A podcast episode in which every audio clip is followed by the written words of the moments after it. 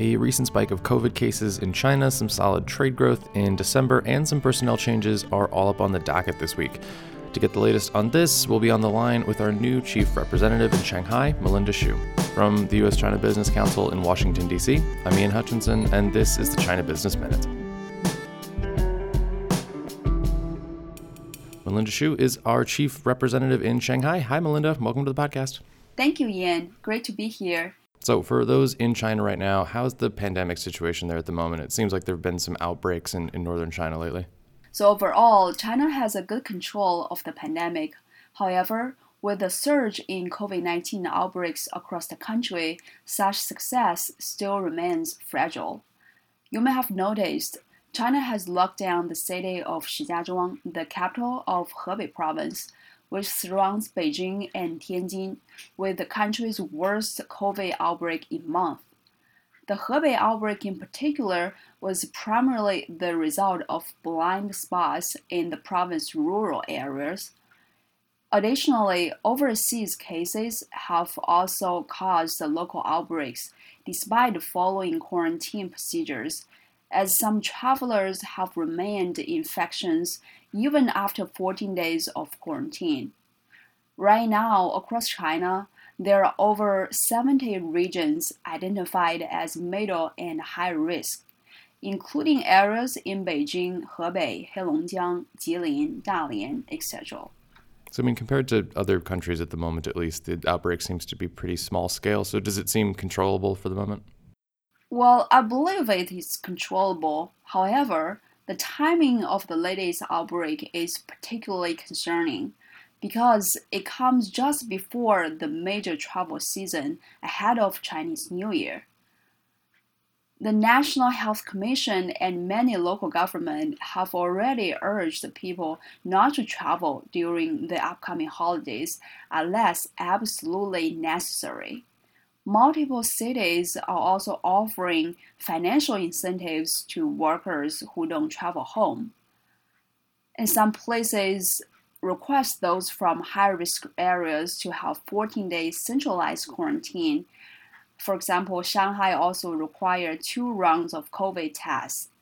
And even for those who travel from low risk regions, many localities also request COVID test.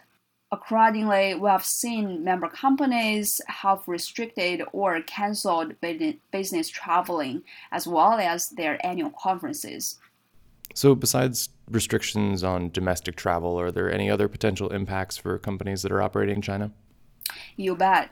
You know, Chinese government have intensified testing and disinfection of cold chain imports we have seen 124 cold chain food manufacturers have been suspended because employees have been infected with COVID 19.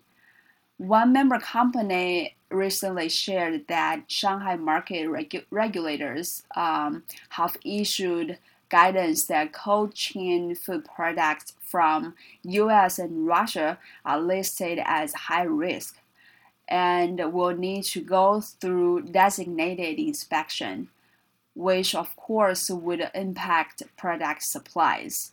And another area that is um, expat repatriation would become almost impossible, at least before the Chinese New Year. As you know, um, expats without work permit need to apply for an invitation letter, which um, is issued by China Foreign Affairs Office or Commerce Department at the localities where companies registered. But due to the recent outbreak, issuing letters has become extremely difficult, even for those senior company executives or critical engineers. And additionally, Chinese embassy in the States also released guidance that they would tighten its relaxed entry regulations due to the pressure of COVID outbreaks. Again, we are closely monitoring the situation. I would expect Chinese government would remain alert for quite some time, at least until the population are widely vaccinated. Okay, good to know. Um, in that case, let's switch to another topic. So, China recently released its trade data for December. So, what does that look like? While China's trade surplus hit its highest ever in December, a record $78 billion. For the full year of 2020, China's goods exports grew 3.6%, while imports fell 1.1%. The annual trade surplus reached $535 billion, the second highest on record since 1950, according to the data by Chinese customs. And so, what's driving that really strong export performance then in the past year? So obviously, that manufacturing capacity in China has largely recovered, but bounced back much more um, slowly in other major economies, exacerbating the trade imbalance. Secondly, you know, the COVID outbreaks and lockdowns in other parts of the world continued to boost demand for Chinese medical and work from home products. Nearly 60% of China's export are mechanical and electronic products, such as laptops and other household appliances to meet consumers' needs as they stayed at home. Demand for masks and other PPEs was another key driver of China's record export performance um, in 2020. You know, as Chinese customs noted, the country basically provides almost 40 masks per person for the world outside of China.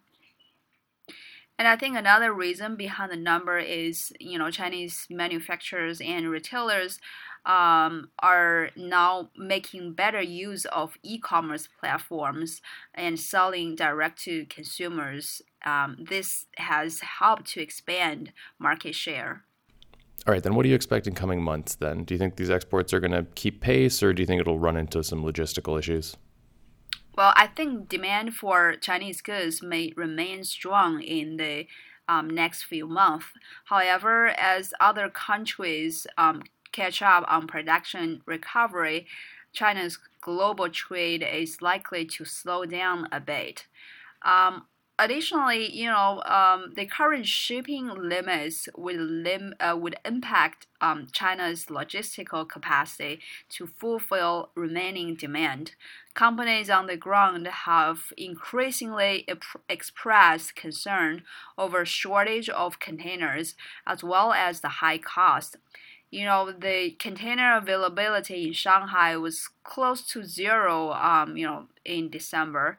And um, trade imbalance, you know, shortage of containers, as well as the intensified inspection of cold chain imports, as we mentioned, could further affect supply chains and disrupt the normal uh, flow of goods.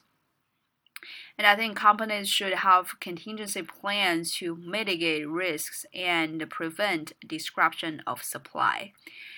Um, I think another thing that is noticeable is for the first time, ASEAN replaced the EU to become China's largest trading partner in 2020. According to MOFCOM, China's approval and preparations for the RCEP agreement will be completed within six months, which point to even greater regional trade in the future. And I guess the part of this that is near and dear to our hearts, of course, is US China trade. So, where does that stand at the moment?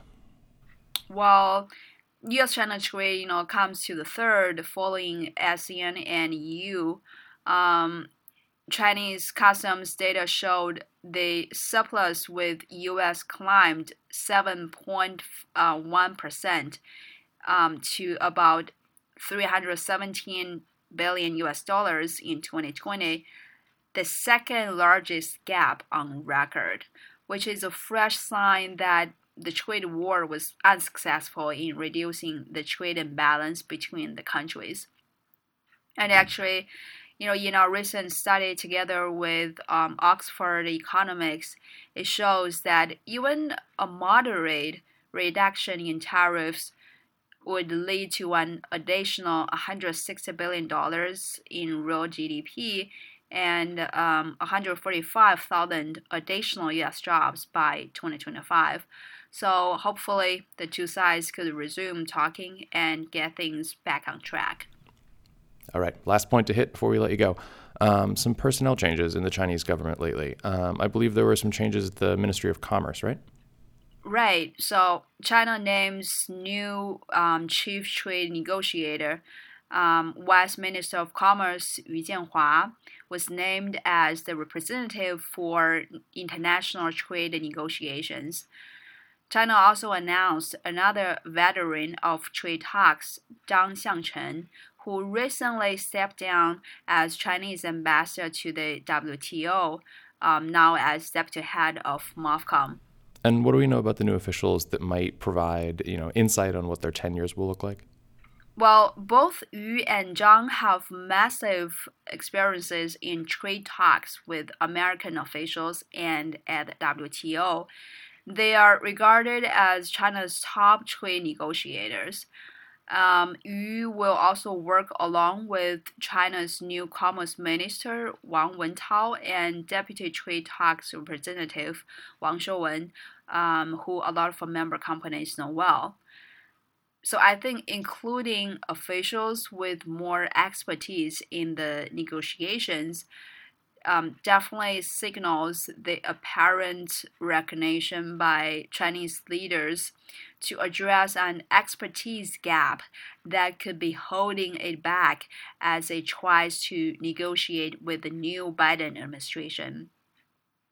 You know, China's team has been led by Vice Premier Liu He, a longtime confidant of President Xi, but observers say there are some concerns over a lack of trade expertise on Beijing's team compared to Washington officials like Lighthizer and his successor, Katherine Tai. And additionally, it could suggest an increased commitment to the trade talks to resolve the pending issues. Actually, that makes me really excited Um, and um, somehow, just a Chinese idiom just popped into my mind, 棋逢对手. And check it out what it means. Okay, I think I'm going to have to look that one up. Uh, it means to, to match each other, right? To be well matched? Yep, you got it. With the two sides trade negotiation teams taking shape, hopefully they could resume talking and work towards a more predictable path. Thanks, Yan. Wear masks, wash your hands, stay healthy. Look forward to speaking later. And of course, Happy New Year. All right, will do. Same to you. Thanks again for the catch up, Melinda. Again, Melinda Xu is our chief representative in Shanghai. China Business Minute is a production of the U.S. China Business Council, and you can always learn more about the work that we do on our website, uschina.org. If you like the show, please leave a rating, leave it a review. It will help other people find it. And as always, thank you for listening. We'll be back next week.